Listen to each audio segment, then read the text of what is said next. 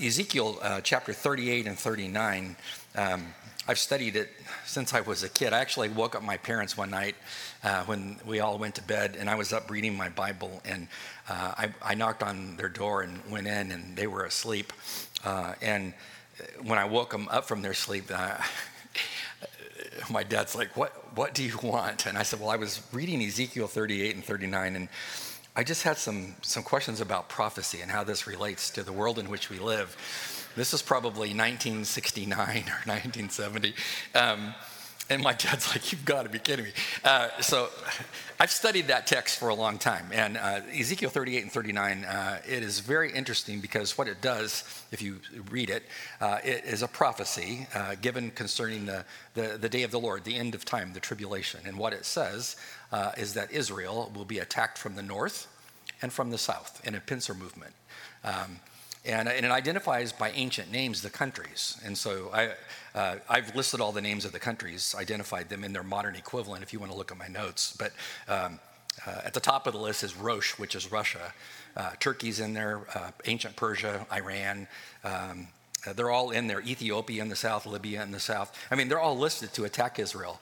And so when you, when you look at prophecy like that, that will be literally fulfilled, and you look at the, what's going on in the world today, you could easily surmise whoa, this is being set up. I can see this absolutely happening because who, who arms Hezbollah in the north? Russia.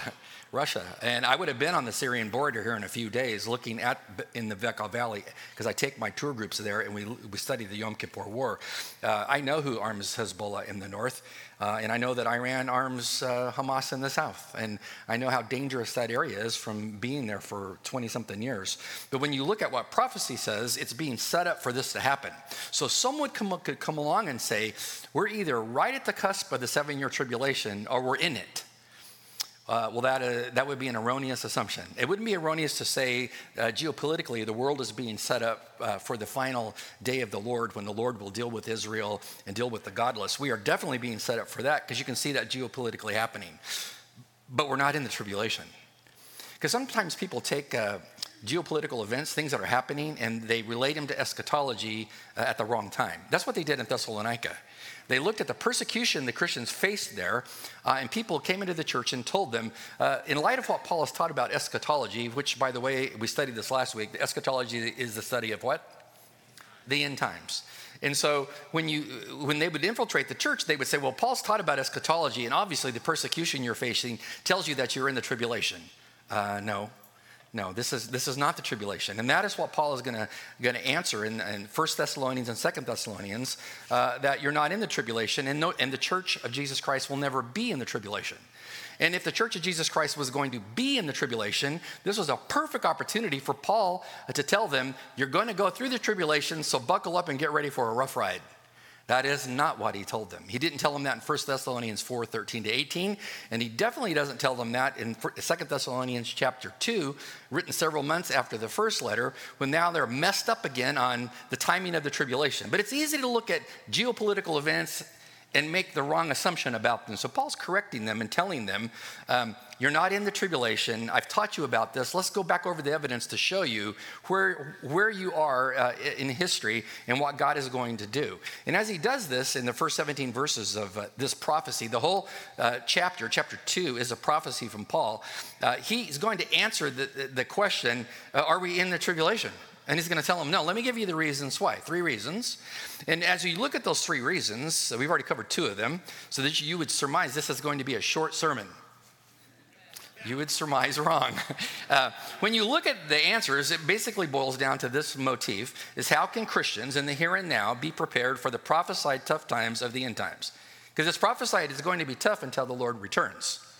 But then what am I supposed to do as a Christian when times are tough? And so he, Paul says, let, let, me give you uh, some uh, ideas to think about as you live in the times that are heading toward uh, the judgment of God upon the wicked. Um, but let me give you some things to, to reason through as you're thinking about how to live, and also some understanding of why you're not in the tribulation. Uh, number one, just a review, because review is a wonderful thing, because brain cells die daily, as I have said before, right?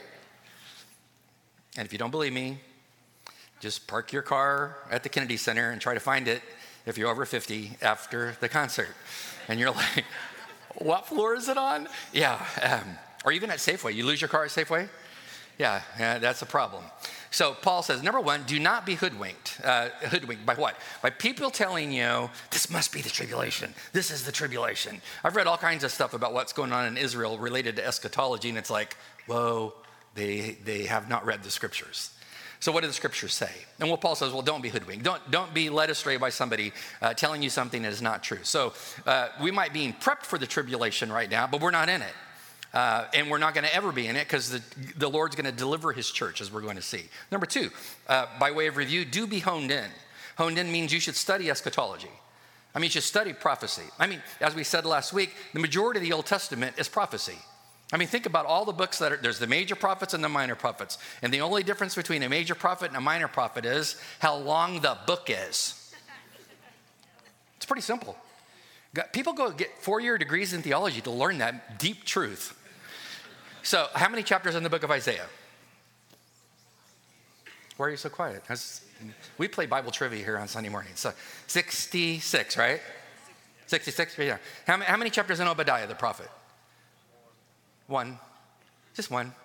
Just one. Some are, so he's a minor prophet, and Isaiah is a major prophet. So, like, why wouldn't you study those books? Well, you should as a Christian. Why? So that you know what's going to happen, so you have a great hope of what's going on, uh, and you don't fear fear because, well, you fear God. And you know his hand is on the wheel, and his king is going to come. Today we're going to add one point. It's a one point sermon. Uh, don't be disappointed. I don't know that I've ever done a one point sermon. So don't call Dallas Seminary and tell him he's drifting. He's off to one, one point. What does he tell you in verses six to seven? We're only going to cover two verses. What does he tell you here? He says, Do be courageous.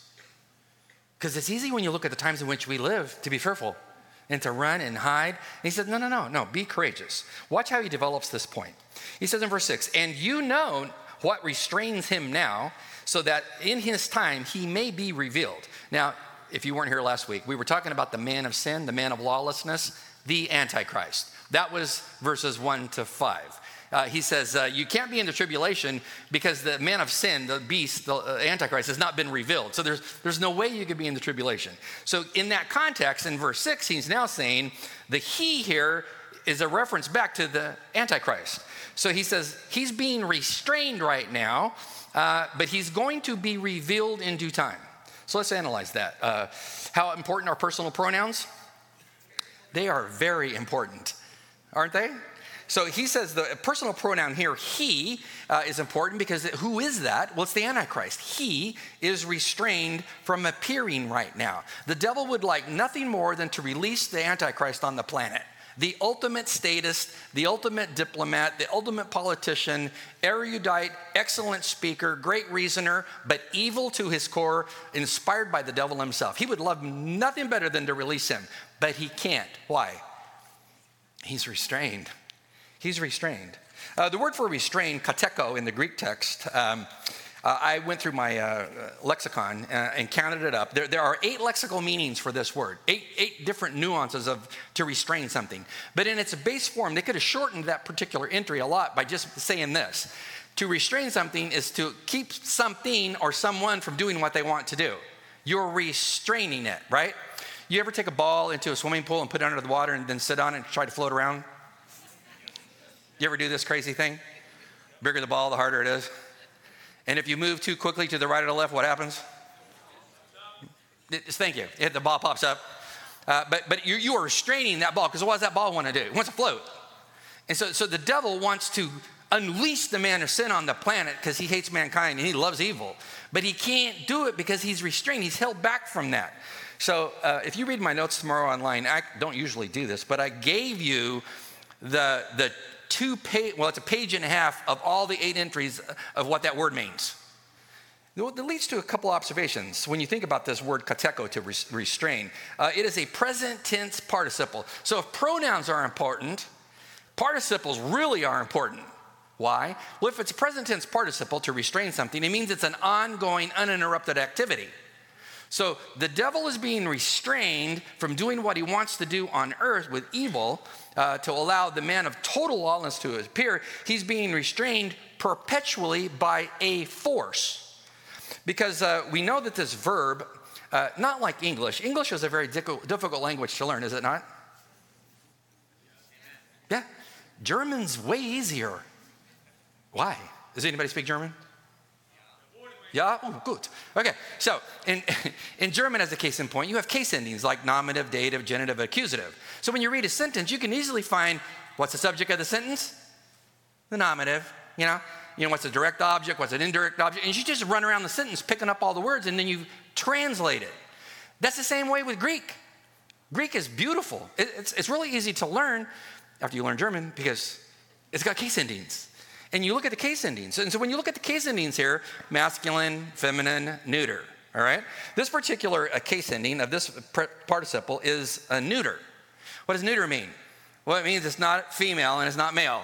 It's an it. It's like a force. So there's a force that holds back the devil from doing what he wants to do. This leads to two questions Who or what is the restrainer? And two, who's capable to hold back the devil? Now, I get paid to study and read all day. It's, it's a great job to be a pastor, I'm just telling you, because it is what I love to do. And I was going to give you all the views of what this is. It's not worth our time. I'll just tell you what I think it is. It's much simpler, isn't it? Yes. Who is the restrainer? Uh, well, and, and who can hold back the devil? The restrainer up front, just to tell you up front, is God Himself. Why? Because only God can hold back evil. Only God can hold the devil in check. Uh, Dr. E- uh, Edmond Hiebert, a Greek scholar, says this. He says, Only a supernatural person can truly frustrate the supernatural workings of Satan. He says, This would at once rule out human agencies as well as all evil supernatural agents. Only a superhuman restrainer can do this work. Absolutely agree with him. Only God can do that. When you read through the Bible, you see God restraining evil. This is what he does. Uh, he's a problem for the devil. Uh, in Genesis chapter 6, uh, verses 1 to 3, in verse 3, we, write, we read right before God sends the Noahic flood on the planet because of the increase of man's wickedness, we read in verse 3, Moses, or uh, Noah hears these words from the Lord. Then the Lord said, My spirit shall not strive with man forever, because he is also flesh. Nevertheless, his days shall be 120 years. So God's going to limit a lifespan of mankind. You're not going to live for six, 700 years like they did at the beginning of man. Just read Genesis 5 and you'll see how long they lived. I'm going to shorten that. Why? Because you, you, the longer you live, the more evil you do. And so God says, but my spirit's not going to strive with man forever, meaning God's holiness has a limit to how much evil he's going to watch. Does he just walk off the world stage and go, should have never created that? That's a mess. No. No, he comes in judgment, judges the godless, and rewards the righteous, uh, and continues working on his kingdom plan. And so uh, God does restrain evil. You go back to Genesis and you can see it. How about the story of Job? Uh, wasn't God restraining the devil in relationship to Job? Uh, in the, in the, uh, I took a, a Hebrew class uh, my senior year at Dallas uh, on the, on the exegesis of Job from a, a, professor from Harvard. It was a great, great class. I had, a, I had an excellent time in there, uh, studying the argument of Job and the whole book of Job. Was excellent. But in the very first chapter, you, you understand that there's a throne room of God. And in the throne room of God, Satan has access to come among the sons of God, which is a code word in, uh, in Hebrew for angels. So the devil, the former head of the angelic class, has the ability to enter into the presence of God in a courtroom like, uh, like a prosecutor and being, bring accusation against God's people. And we studied this when we studied uh, 1 John, that our advocate in that courtroom is Jesus himself. And the uh, whole goal, goal of the Christian uh, life, as a sidelight, because um, it wasn't in my notes, uh, is, is, is to not keep the Lord very busy in that courtroom. Because the devil's going to look at all, all that you're doing and bring it up before the Lord and try to slander you with it. And the Jesus steps forward and says, uh uh Well, that's what he was doing with Job. And so he comes before God uh, in God's courtroom and, and, he tells God, You know, I, I'm watching this godly man, Job. If you just turn him over to me, I can, I bet you he will curse you because you've built a hedge about him. Now, nobody knows what the hedge is. You, if this is one of your big questions when you see God, just pull it out of your pocket if you've got it and just, Lord, I was kind of wondering. What, what is the hedge? some kind of hedge, some kind of protective shield he put around him uh, from the devil doing anything to him. So, what does God do? He says, Okay, I'll tell you what, I will let you strike him, you just cannot strike his body. So, the devil leaves God's courtroom and immediately strikes Job big time, doesn't he? He loses his family. I mean, he loses like his flocks, he loses everything. And then in verse 21 of Job chapter 1, we read this. And after Job experienced all these personal losses, he said, Naked I came out of my mother's womb and naked I shall return there. The Lord has given, the Lord has taken away. Blessed is the name of the Lord. There is no greater thing ever said. It's awesome words. He looked at ultimate tragedy and said, God blessed me with all of this. God took all this away. I trust his sovereignty. I may not understand it, but I'll still walk with him. Don't you know the devil was having a, I think the Greek word is conniption fit? Don't you know? He was freaking out. So what did he do? Um, well, he comes back and, uh, and he says, uh, uh, Well, hey, chapter 2, let me strike his body. That one didn't work. Let me strike him, and he will really curse you. Well, if you read the rest of the book, um, how's it go for the devil? Not good. I mean, devil, Job does struggle uh, with the things that happen to him physically, but he remains a great godly man. And yeah, he has questions about what God is allowing, but, but he remained strong and true. Who was restraining the evil against him? The Lord the Lord Himself was saying, I'm going to protect that godly man. Uh, so here's the thing the devil could do no more than God would permit him to do. Did you hear me? The devil could do more, no more than God would permit him to do. Applicable back then, applicable today. God has a plan. Uh, God, therefore, is the restrainer. But the next question, which logical minds want to know well, in a Trinity, uh, which one? Isn't, we have that kind of church, don't we? It's not a, I can't just say God's doing it because someone's going to go, yeah, but there's a Trinity. Um, well, I think it's the Spirit of God that holds him back. Why? Uh, the Spirit God is consist- consistently referred to by Jesus, like in John 14 and John 16, when he promises another comforter. Uh, he uses uh, masculine pronouns to refer to himself, but the word spirit, pneuma, the Holy Spirit, is neuter. Well, neuter is what this force is. It's a neuter uh, uh, uh, gender, as it were. Uh, and I think that's on purpose because the, the Spirit is both a force and the third member of the Trinity. Uh, here's some text to recall 1 Corinthians 12 13 says, For by one Spirit we as Christians were all baptized into one body. Uh, this is the body of Christ, his mystical body. Whether we're Jews or Greeks, whether slaves or free, we're all, as Christians, made to drink of one Spirit. Uh, he baptizes us into the Spirit. The word Spirit is neuter. Uh, 1 Corinthians 3 Do you not know that you as a Christian are the temple of God and that the Spirit, neuter, of God dwells in you? The answer is yes, he dwells in you. So, why should you be very careful what you do with your life, what you think in your mind, how you speak and, and react to life? Because you are the very temple of God. How holy is that? Well, the Spirit lives with you. 1 Corinthians 6 19. Do you not know that your body is the temple of the Holy Spirit who is in you, whom you have from God, and that you are not your own? I'm not free to go do whatever I want to do because I have a holy resident, the Spirit of God, who pricks the conscience. Doesn't he when you sin? And you're like, oh man, I know I shouldn't have gone 65 into 25, right? Anyway, moving on, too convicting. Ephesians 1 13. In him you also, after listening to the message of truth, the gospel of your salvation, also having believed, you were sealed in him, in Jesus, with the Holy Spirit of promise, who's given to you as a pledge of our inheritance, with a view to the redemption of God's own possession to the praise of his glory. The Holy Spirit sealed you. Uh, he put a stamp on you, and he's, he's like your engagement ring of more to come. And the reason why I believe in eternal security is you never get unsealed. Just read chapter 4, verse 30, where he says as much. So the spirits, uh, masculine, feminine, or neuter? neuter? Neuter. Don't you love grammar? Why is it important? Because he says there's a force that holds back the devil, uh, and that force is, well, it's. It, it, it can be called a, a, neuter, and it can also be called uh, that which is masculine as well.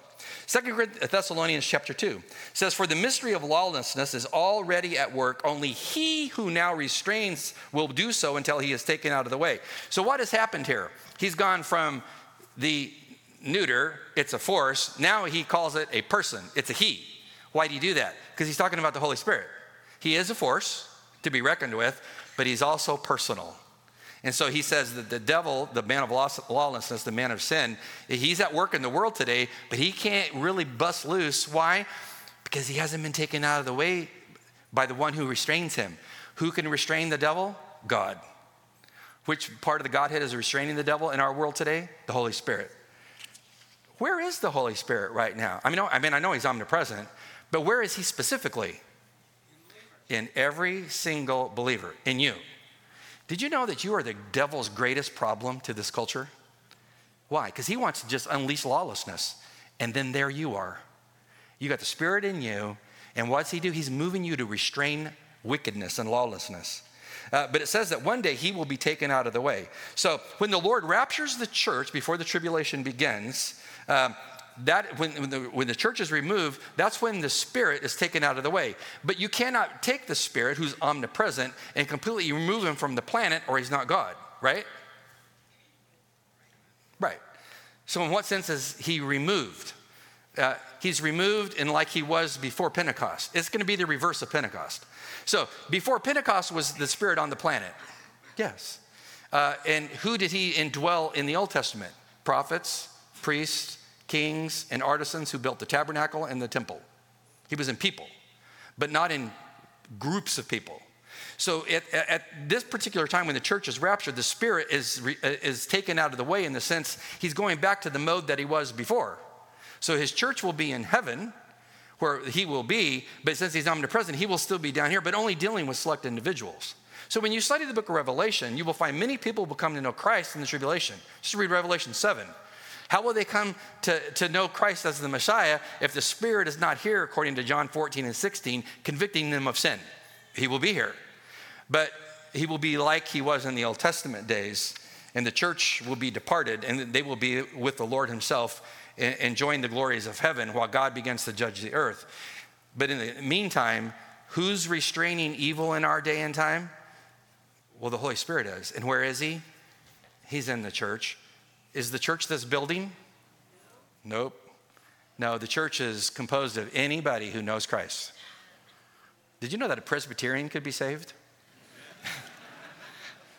is it possible for a United Methodist to be saved? Only a few. Yeah, yeah, yeah. How about a Southern Baptist? well, if they're not too fiery, yeah. Yeah, I mean, anybody that knows Jesus as Lord and Savior is part of the mystical body of Christ. They're a member of the church.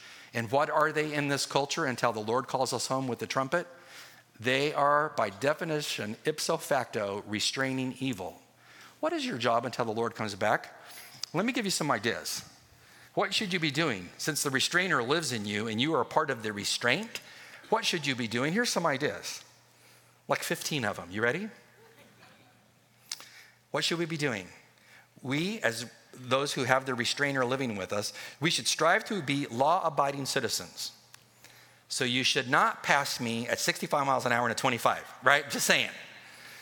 Why are you not talking? Just be a law abiding citizen. Number two, we should oppose lawbreakers whenever and however we can. Three, we should, oppo- we should oppose legislators who seek to enact laws that cultivate further lawlessness. Four, we should work to rewrite laws that encourage lawlessness. Next, we should peacefully demonstrate when schools push lawlessness on our children. We are there to defend them. Um, we should support politicians with, who respect law and order, because they do exist. Um, we should not embrace cultural issues that challenge us to abandon the ancient truths of the Holy Scripture, no matter what. Uh, we should live lives that reflect kingdom principles as laid out by our Lord. In case you wonder what they are, just read Matthew 5 to 7 and go live those things. Because what does the world need? They need to see a Christian living kingdom principles in the here and now. Uh, we should read, preach, and teach the Word of God with compassion and without equivocation. This is, we love you, but we love you enough to teach the truth of God's Word to you. We should crucify sinful passions that war against your lives, be what they may, so that those around you can see the power of the gospel. That when you get saved, wow, radical change begins to happen. And the world needs to see that sinful passions. We need to strive to uh, share the life giving gospel with everybody like the early church did. Read Acts. What did they do? They constantly shared the Savior is risen, He died for your sins. Do you know Him? This should be the very thing that we talk about constantly. We must commit to not being silent when we see dark, darkness masquerading as light. All the time we see this, we speak up. Uh, we must utterly be committed to speaking truth in all forms, whether uh, whatever moral truth, uh, biblical truth, uh, and we will not perpetuate lies. I will not perpetuate lies as a saint. I will speak truth. Uh, we must be committed to not being silent when truth is at stake. We must uh, listen to the hurting, the broken, the dysfunctional, because Jesus did. I got up at five this morning and I'm reading a book on the life of Christ. And my chapter this morning was about how the, the, the, the leper came to Christ at Capernaum and got close to Jesus. And rabbis back then would throw stones at lepers to keep them six feet away from them, lest they get leprosy. What Jesus do? He touches the man. he touches him. Why he loved him. And the man then says, in all humility, If you will, you can make me clean. And what did Jesus do? I will it. The man was clean. It's the power of the gospel. Um, we must study cultural issues, identify uh, where they espouse truth and where they embrace lies, and then challenge people to pursue truth. Easy to do? No. But it's what we must do. Why? Because we are salt and we are light. What does salt do in the ancient culture? holds back decay in meat. And what does light do? Well, it drives away darkness. So, in my estimation, we should be brave as a Dietrich Bonhoeffer. We should be uh, as culturally keen as a Francis Schaeffer. And we should be as bold and powerful and loving as a Paul. And ultimately, we should really reflect Christ. Will you be part of those who restrain evil? Basically, the commitment is Lord, you can I already told the Lord this week, you can count on me. Can he count on you? And if you don't know Christ, today's the day to come to know him. Let's stand. Lord, we pause to give you thanks. We praise you for who you are. We are your church. Um, and we pray for the, the church at large to be courageous, uh, to hold back evil as we're called to, wherever you've placed us, whether we're a judge, a policeman, an officer on a military unit, whatever we are, help us to do our part in speaking up and out for you with love and compassion, but without equivocation, so that many can be turned to the Christ and come to know him in Christ's name. Amen.